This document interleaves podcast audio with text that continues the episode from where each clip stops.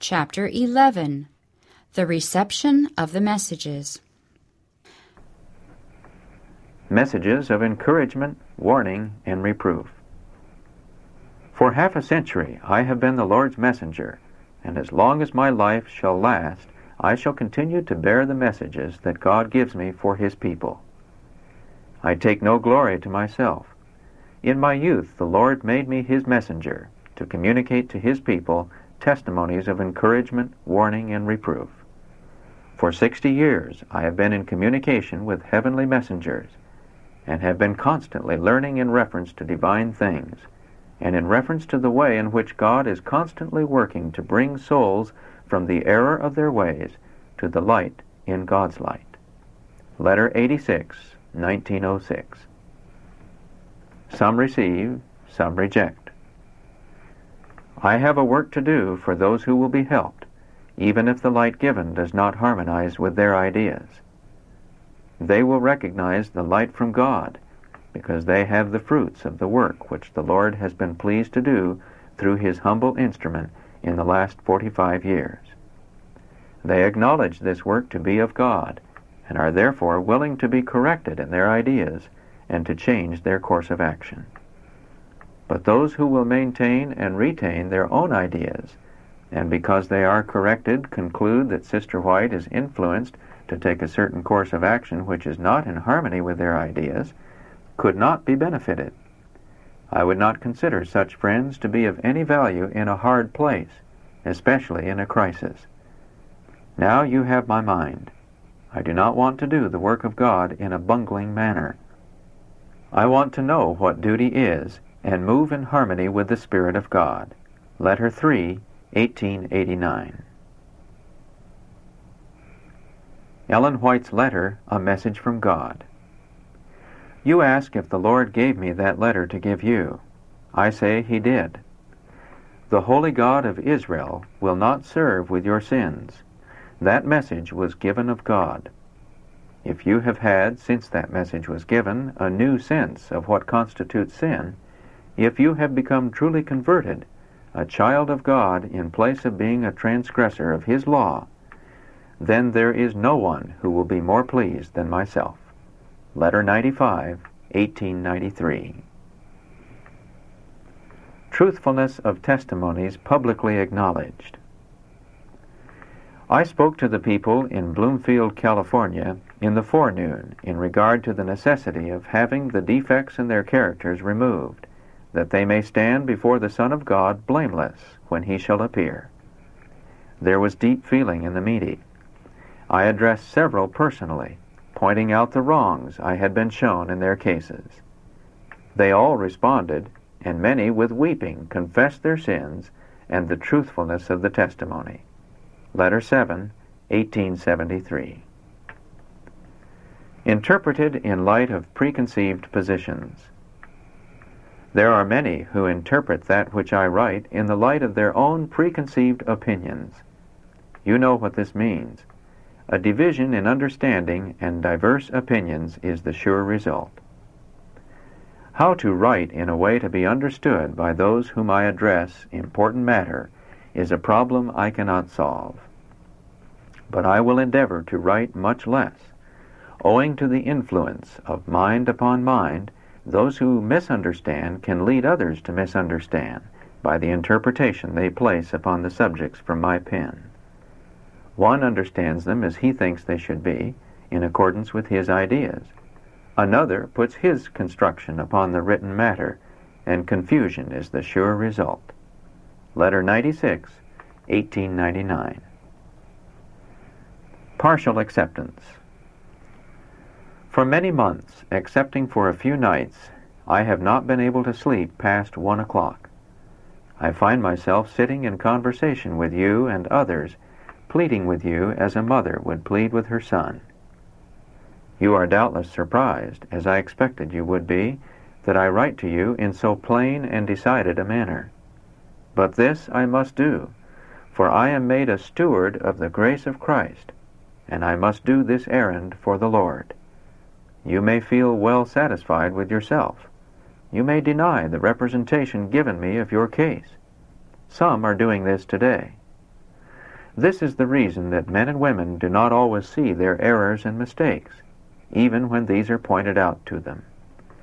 They claim to believe the testimonies that come to them, until the message comes that they must change their plans and methods, that their character building must be altogether different, else the storm and tempest will sweep it from its foundation. Then the enemy tempts them to justify themselves. After reading this message, you will doubtless be tempted to say, This is not so. I am not as I am represented here. Someone has filled Sister White's mind with a mass of trash about me. But I tell you, in the name of the Lord, that the words of this writing are from God. If you choose thus to dispose of the matter, you show the measure of your faith in the work that the Lord has given his servant to do. Letter 13, 1902. The portions condemning favorite indulgences. There are some professed believers who accept certain portions of the testimonies as the message of God, while they reject those portions which condemn their favorite indulgences. Such persons are working contrary to their own welfare and the welfare of the church. It is essential that we walk in the light while we have the light. Manuscript 71, 1908. Trifling with the messages. Frequently, I do not anticipate saying the things I do say when I am speaking before the people. God may give me words of reproof, of warning, or encouragement as He sees fit, for the benefit of souls. I shall speak these words, and they may cut across the track of my brethren, whom I sincerely love and respect in the truth. I expect to have these words distorted, misapprehended by unbelievers, and it is no surprise to me but to have my brethren, who are acquainted with my mission and my work, trifle with the message that God gives me to bear, grieves his spirit. It is discouraging to me to have them pick out portions in the testimonies that please them, which they construe to justify their own course of action, and give the impression that the portion they accept is the voice of God. And then, when other testimonies come that rebuke upon their course, when words are spoken that do not coincide with their opinions and judgment, they dishonor God's work by saying, Oh, this we do not accept. It is only Sister White's opinion, and it is no better than my opinion or that of anyone else. Letter 3, 1889. Watching for words on which human interpretation is placed. I am sensible of the fact that I am mortal and that I must guard my physical, mental, and moral powers.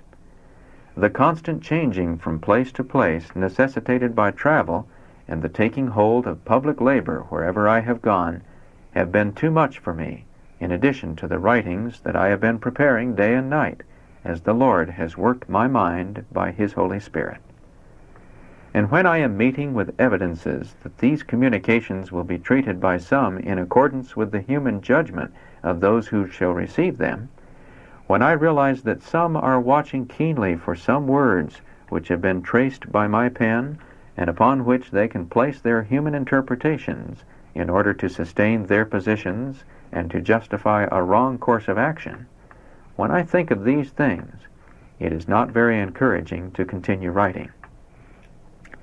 Some of these, who are certainly reproved, strive to make every word vindicate their own statements. The twistings and connivings and misrepresentations and misapplications of the word are marvelous. Persons are linked together in this work. What one does not think of, another mind supplies.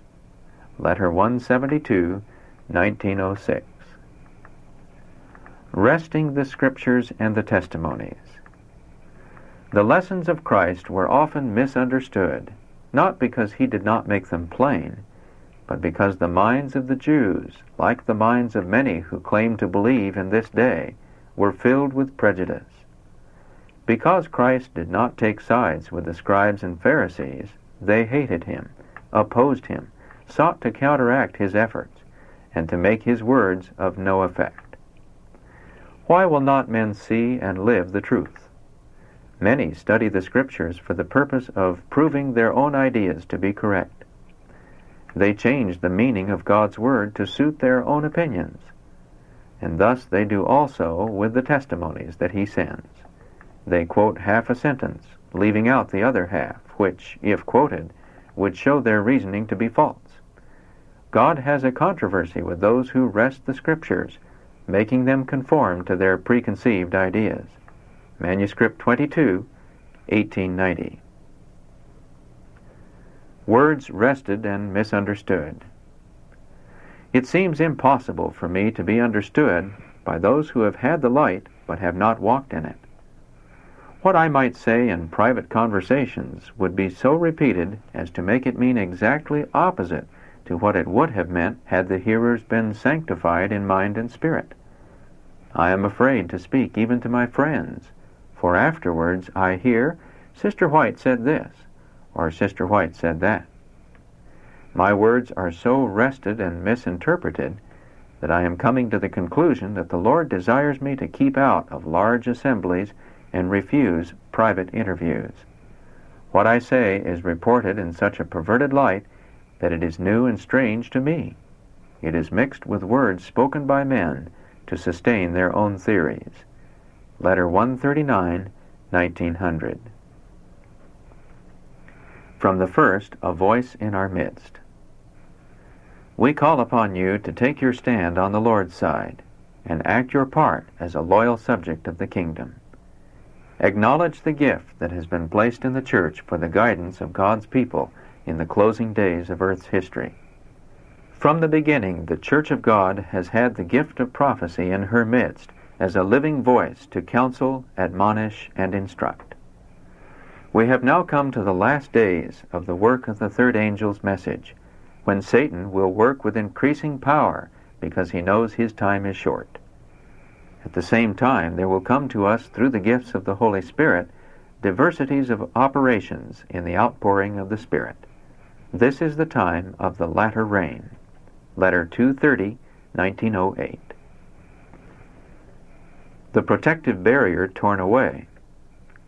The enemy has made his masterly efforts to unsettle the faith of our own people in the testimonies. And when these errors come in, they claim to prove all the positions by the Bible, but they misinterpret the Scriptures. They make bold assertions, as did Elder Canright, and misapply the prophecies and the Scriptures to prove falsehood.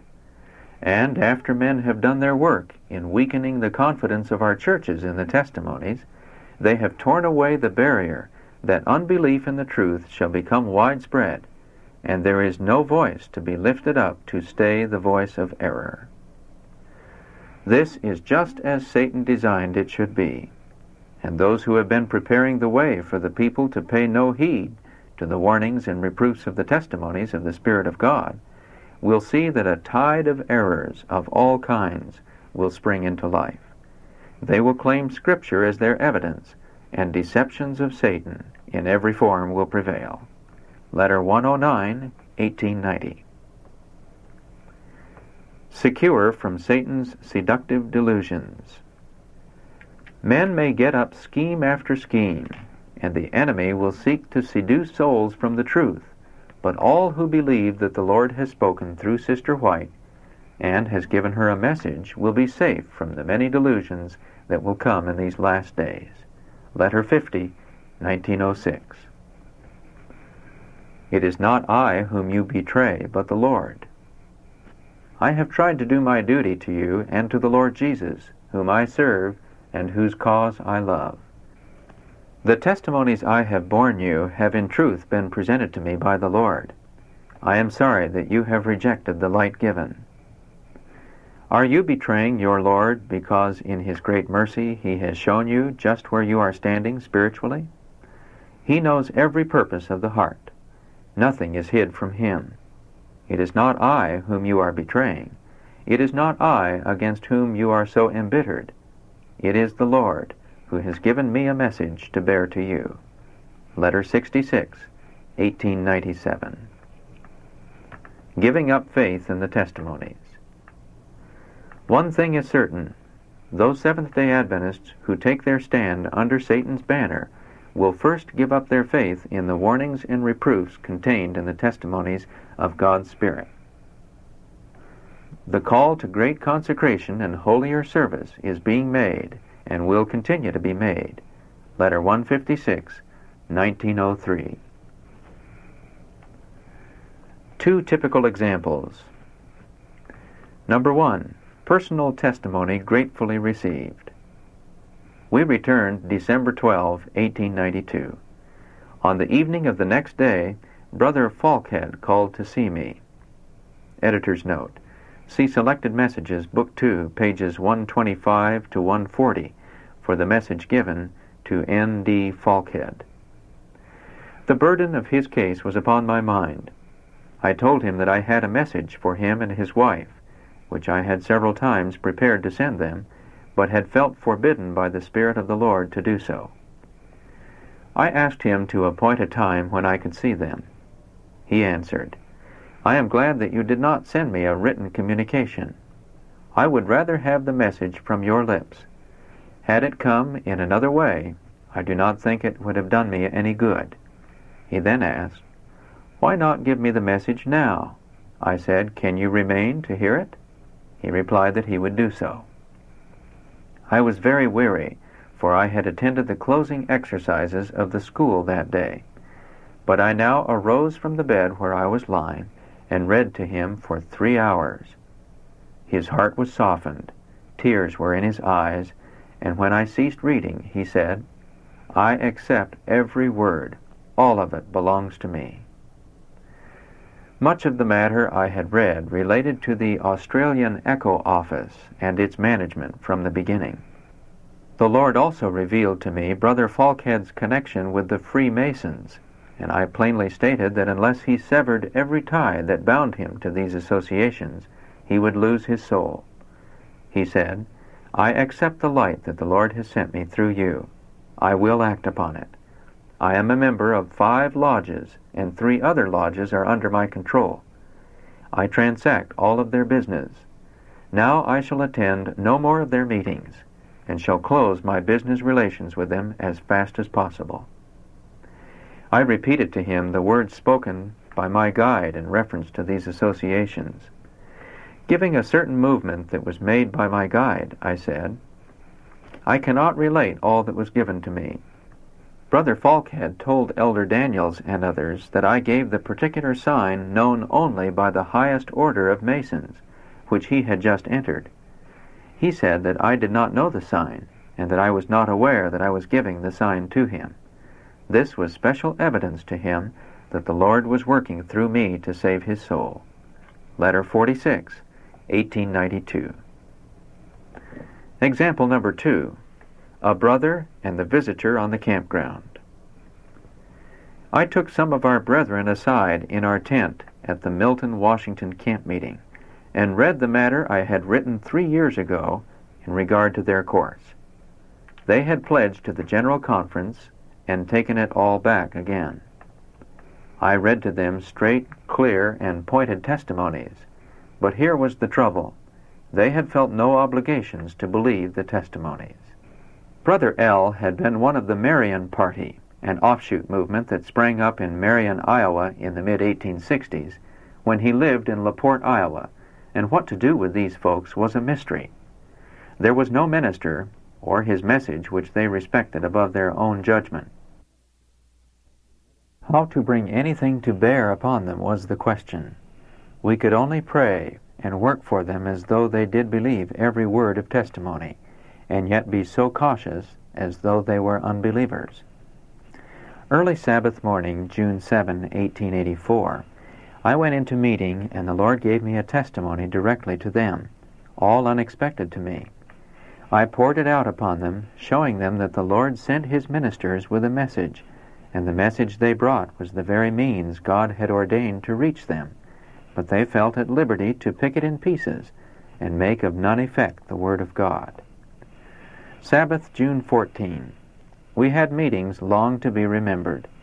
Sabbath forenoon, Brother J. N. Loughborough talked. I talked in the afternoon. The Lord helped me. I then called them forward. Thirty-five responded. They were mostly young men and women and old men and women. We had a most precious meeting. Some who had left the truth came back with repentance and confession.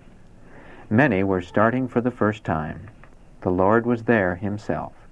This seemed to break down the prejudice, and melting testimonies were borne.